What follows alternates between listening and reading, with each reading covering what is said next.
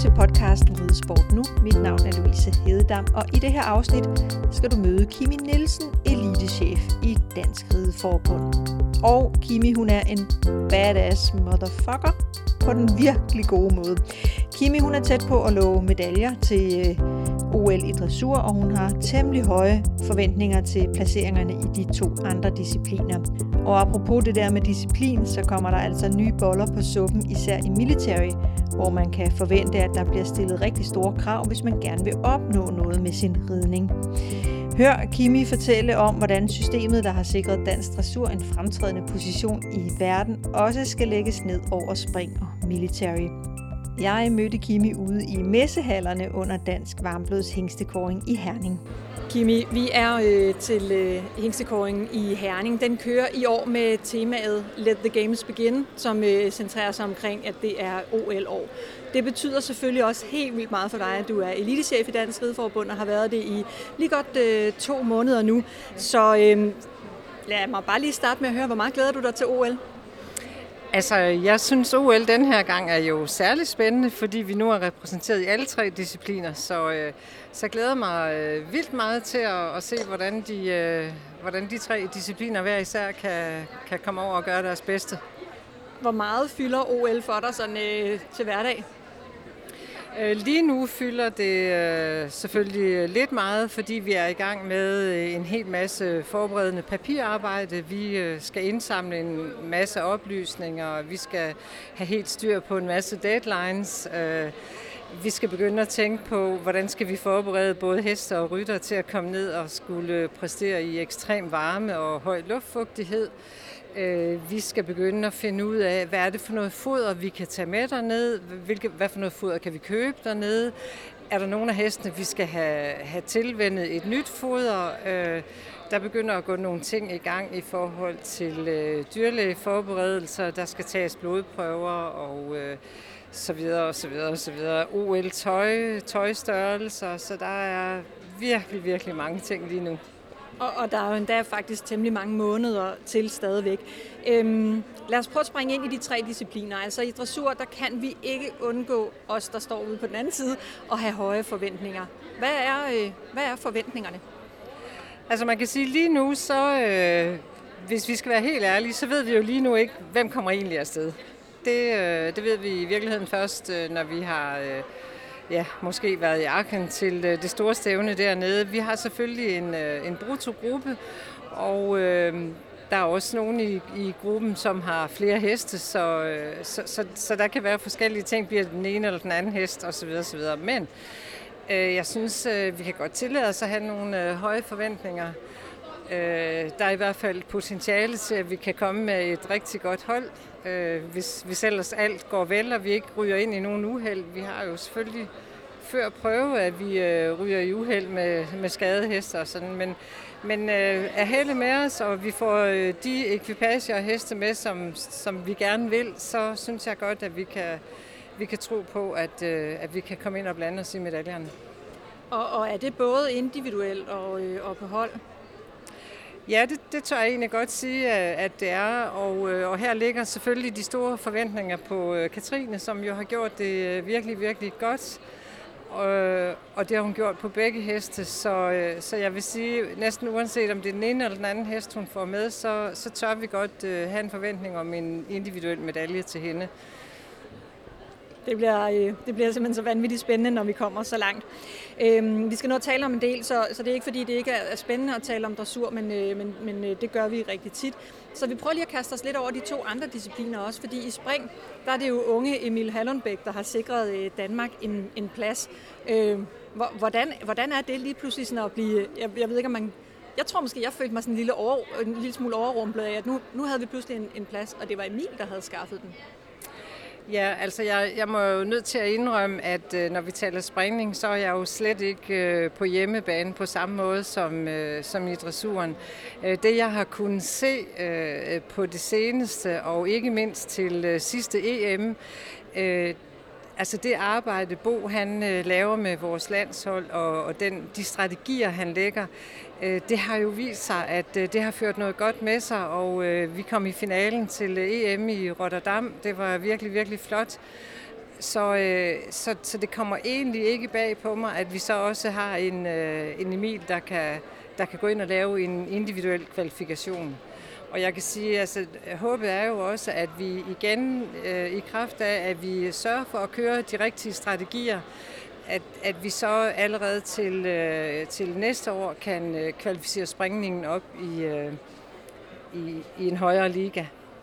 Og øhm, du skal selvfølgelig ikke stå her og sige øh, noget om, hvor store Emils chancer er for at komme afsted, fordi det gælder jo præcis som i dressuren, at der er ikke nogen, der er endeligt udtaget. Og det, at man har sikret en individuel øh, plads til OL, er ikke ens betydende med, at ens navn står på den. Men øh, hvor, hvor svært bliver det øh, for, for jer, der skal være med til at tage beslutningen om, hvem der skal afsted? Øh, når, når der er en, der ligesom har skaffet pladsen, og der er rigtig mange, som har mere erfaring. Altså det er simpelthen sådan, at der er vi nødt til at være fuldstændig top professionelle. Vi er nødt til at lægge, kan man sige, følelserne lidt på hylden.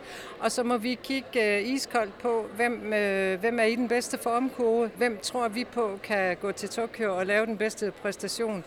Og øh, det er jo bare rigtig dejligt, at vi har en, en håndfuld i, i gruppen, som, som lige nu skal ud og vise, hvor, hvor de er i, i formkurverne. Så... øh, øh, alt kan jo ske. Og, og så er det måske også lidt, lidt tidligt at spørge til det, men, men hvor, godt skal, hvor godt skal den pågældende springekvipage klare sig for, at, at vi siger, det var dejligt, der kom en dansker med til, til OL i springning? Altså, øh, i virkeligheden så spurgte jeg øh, Bo, vores landstræner, i går, øh, hvad tænker du omkring vores øh, resultater i Tokyo? Og han, øh, uden at tøve, så sagde han, jeg håber på, at, øh, at vi går i finalen. Så øh, vi tager ud med, øh, med, med store forventninger. Det er sejt, synes jeg. Altså, jeg, ikke at jeg siger, at vi ikke kan gøre det, men det er, nogle gange så har man tendens til, synes jeg, at tale sig selv lidt ned, for ikke at skulle forsvare, hvorfor det så i givet fald måske er gået dårligt. Men, men det er ikke det er indstillingen her. Altså jeg har det personligt sådan, at når man går ind i en konkurrence, så er det vigtigt, at man går ind i det og tror på sig selv.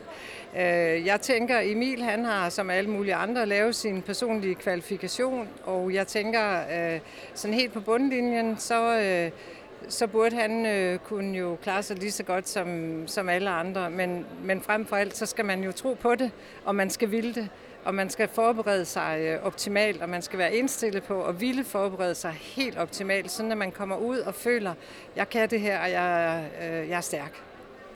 Så bevæger vi os til den sidste disciplin, og, øh, og hvis du ved meget lidt om, øh, om springning, eller har fulgt meget lidt med i springning, så forestiller jeg mig, at military er sådan et helt nyt, øh, helt nyt område for dig.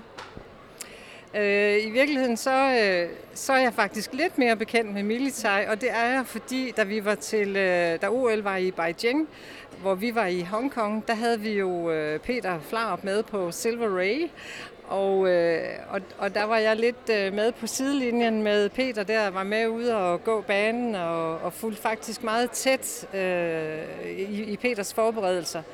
Så, så på den måde, så synes jeg, at jeg fik et rigtig godt øh, indblik i, øh, i militærsporten, så jeg føler mig i virkeligheden lidt mere inde i den. ja, men der kan du se, hvor forudindtaget man, man må have lov til at være.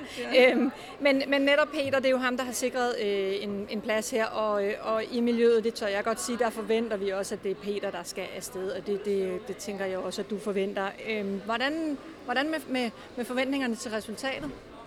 Øh, igen, øh, så... Øh, kan jeg huske, da vi var i øh, Hongkong. Øh, jeg husker, jeg var med ude at gå banen med øh, Peter, og øh, jeg kendte jo lille Silver Ray, og øh, jeg tænkte ved flere af forhindringerne, det her, det kan Silver Ray umuligt komme hen over. Det sagde jeg ikke højt til Peter. Men øh, da jeg så ham på øh, terrænbanen, der fløj Silver Ray hen over alle springene, og han kom øh, i mål øh, med nul fejl og den bedste tid Desværre skete der jo det, at, øh, at Silver Ray så havde pådraget sig en skade og måtte øh, trækkes fra øh, ridbanespringningen. Men det viser bare, at øh, alt kan ske, og øh, i, i 2008 kunne han gå ud og, og være en af de bedste på trængbanen, så hvorfor skulle han ikke kunne det igen? Og øh, i princippet så kan Peter godt gå ind i en top 10 det, det, det tror jeg faktisk også, så det er dejligt at høre det fra dig også. øhm, Men lad os, lad os så prøve måske at rykke, rykke det, vi har talt om omkring OL øh, ud sådan lidt, øh, på lidt længere sigt. Øh, fordi en del af dit arbejde må jo også bestå i at se, hvad, hvad har vi af masse, hvad er der af heste, hvad er der af rytter, hvor ligger vi henne, når vi har været til mesterskaber, og så kigge ud i fremtiden. Hvordan, øh, hvad, hvad er sådan de næste store mål? Hvornår er det, vi, vi, øh, vi sådan igen... Det er jo lidt tageligt at stå og tale om lige inden et OL. Men altså, hvad, hvad, hvad er det for nogle humpler, der er ude i fremtiden, og, og hvordan skal vi klare os der? Altså, det jeg rigtig gerne vil, og nu kan det være, at jeg ikke helt svarer på det, du så spurgte mig om, men det jeg rigtig gerne vil, og især hvis vi øh, taler både spring og militær, jeg vil gerne have gang i en, øh, en rigtig god øh, talentudvikling, øh, Øh, og det vil jeg, fordi jeg tror på, at øh, det er vejen frem, hvis vi skal hvis vi ligesom dressuren skal kunne kontinuerligt være blandt de bedste i verden, så er vi nødt til at sikre, at vi har en, øh, altså en rigtig god fødekæde. Vi skal, vi skal fra de allerede ponyrytter, skal vi begynde at opdrage dem til at blive fantastiske seniorryttere. I dag er det jo sådan i dressuren, der, øh, der, der, har vi, øh, der kommer de næsten direkte fra vores øh, ungdomsafdelinger og ryger lige ind på, på landsholdene og gør det øh, brandhammerne godt. Og, øh, og, og det er virkelig øh, øh, min ambition, at øh, det skal vi have op at køre i både spring og militær også. Og øh, det er klart, at, at det, gør vi ikke, øh, det gør vi ikke på et halvt år, eller måske lige på, på to år. Men, men altså, når vi kigger ud i fremtiden, så ser jeg, at vi i, i også spring og øh, militær får en fødekæde, sådan at vi kan begynde at, at sige, at, at det er en selvfølge, at Danmark er med øh, blandt de bedste på seniorniveau. Kan du, kan du måske prøve at uddybe en lille smule, hvad det er, der skaber den fødekæde? Altså, hvad er det, der har fået de her ponydressurbørn til at blive øh, junior øh, dressurrytter, øh, young rider U25, og så blive hængende? Hvad, hvad er det, der, der har virket i den fødekæde? Hvor starter den henne? Altså, er det hos trænerne, er det i klubberne, er det hos rytterne, er det inde i forbundet? Jeg tror, øh, noget af det, der har været rigtig vigtigt, det er, at, at vi kører det, vi kalder nogle systemer. Det vil sige, at, øh, at vi kører nogle, øh, nogle nogle brutogrupper, og, og der har vi en helt klar plan om, hvad er det, vi gerne vil med de rytter, hvordan er det, vi gerne vil forme dem. Og her er det både, hvordan vil vi forme dem øh, som, øh, som ryttere, men også, hvordan vil vi forme dem som øh, sports, sportsmennesker, konkurrencemennesker. Øh, hvordan vil vi gerne have, at hele teamet omkring dem virker, og det er jo både deres daglige træner, det er, det er deres forældre, som jo er en sindssygt vigtig øh, part i det her at, at vi lærer hele det team at være i et, øh, i et øh, meget udviklende system, og at vi har det mål forude, der hedder, de skal blive nogle gode øh, seniorryttere, fordi det skal ikke være nogen hemmelighed, at vores talentudvikling, øh, det handler om at lave gode seniorryttere. Øh, og det er vi ikke bange for at sige til dem, at det vi vil med dig, det er, at du en dag skal blive en seniorrytter, der kan gå ind på vores øh, seniorhold. Så, øh, så, så vi prøver at køre dem ind i et, øh, kan man sige, udviklingssystem, som vi mener er det, er det rigtige. Og, og når det handler om dressuren, så er der ikke nogen tvivl om, at massen har været der. Altså ponyerne har, har været der eller er kommet til, øh, og rytterne har været der. Nu kan man se, øh, i, i 2019 går det rigtig godt øh, til, øh, til EM øh, med tre guldmedaljer. Husker jeg forkert? Du nikker øh, til ponyerne, øh, hvor sådan en som øh, Alexander Helstrand jo selvfølgelig også er med til at trække niveauet op. Findes der noget tilsvarende i de andre discipliner? Altså nu, øh, springdisciplinen er jo ret stor. Der, kommer, der er ret mange ryttere, der er ude og ride springstævner hver, weekender, øh, eller hver weekend. Øh, hvor militær er noget mindre, øh, og også på elite-niveau er der langt færre at, at se op til. Øh, nu har jeg nærmest forvirret mig selv i, hvad mit oprindelige spørgsmål var. Vi går tilbage til det oprindelige spørgsmål, det var nemlig, er, er, er massen øh, stor nok? Altså er, er de derude, rytterne og ponyerne? Altså hvis vi taler springning, så er de der helt sikkert. Øh, der er jo langt flere springrytter i virkeligheden, end, end der er dressurrytter. Så de er der helt sikkert. Øh, det jeg tænker, der skal, der skal ske, det er, at, at vi, og, og det skal der skabes økonomi til, fordi det, det er det, der har været den store hurdle, det er manglende økonomi til at kunne køre de samme systemer, som vi kører i dressuren. Øh, men det er noget af det, øh, vi er i gang med at arbejde på, at få skabt den økonomi, så vi kan få skabt hele det udviklingssystem, øh, og der er både heste, og der er ryttere til det. Øh, vi skal bare have alle til at cykle i den rigtige retning, hvis man kan sige det på den måde. Øh, vi skal have øh, de daglige springtrænere med ind i, i den forståelsesramme af, hvordan laver du udvikling, i stedet for, hvordan går du bare ud og, og rider en masse sløjfer hjem. Altså, fordi vi vil egentlig godt, altså vi vil sætte mere fokus på, hvordan udvikler du hest og rytter, mere end, hvordan går du ud og får en rød sløjfe. Og det skal ikke lyde, som om man ikke må gå ud og vinde, det må man rigtig gerne. Men vi skal udvikle. Vi skal lave super dygtige rytter og, øh, øh, og, og udvikle vores heste på den, på den rigtige måde. Hvis vi så taler øh, militær, der har vi øh, igen har vi et økonomisk aspekt. Der er ikke de samme penge øh, i kassen, som der har været til dressuren. Øh, og, og det har noget at gøre med Team Danmark tilskud. For at få Team Danmark tilskud, så skal man jo præstere først. Øh, sådan er det, desværre. Men vi må gå ud og finde øh, pengene på anden vis, indtil vi kan nå så vidt, at vi også kan få øh, Team Danmark øh, tilskud på de to øh, discipliner. Og der kan man sige, altså hvis vi taler militær, der er vores øh, udfordring, at der er måske omkring 1000 militære ryttere i Danmark, og det er jo i virkeligheden ikke ret mange. Der er ikke ret mange militære stævner i Danmark, så, øh, så, så, så vi har en større udfordring der. Men jeg tror på, at, øh, at vi kan godt gøre noget. Vi kan godt gøre det meget bedre, men vi er nødt til at også at vende hele militær verden til at komme ind i et, øh, igen i et udviklingssystem. Vi er nødt til, og nu kan det være, at jeg bliver upopulær, men, men vi er faktisk nødt til at stille nogle krav. Øh, det har været sådan indtil nu, de samlinger Peter har haft, øh, der har der faktisk ikke været øh, kvalifikationskrav for at komme til samlingerne. Øh, det kommer der fra nu af, Øh, vi vil gerne have, at man er klar over, at hvis jeg skal ind i en bruttogruppe, så er der nogle krav til mig. Jeg skal motivere mig selv til hele tiden at gøre mig selv bedre. Så, øh, så, så vi skal i gang med at have, have skabt en forståelse af, at øh, hvis militær også vil det her, så skal vi lægge os i selen, så skal rytterne lægge sig i selen, så skal man øh, ind og følge nogle øh, planer, som, som vi er med til at udstikke. Altså umiddelbart lyder det også som noget, nogen har sukket efter, at der er klare linjer, at man ved, hvad skal der egentlig til, hvis jeg gerne vil det her. Kan man, øh, og nu ved jeg, at jeg bliver upopulær inde i forbundet, men indimellem så, så er der, går der blandt rytterne snak om, at man ved ikke, hvad der foregår inde i forbundet, og, og man peger dem ud, man bedst kan lide og sådan noget.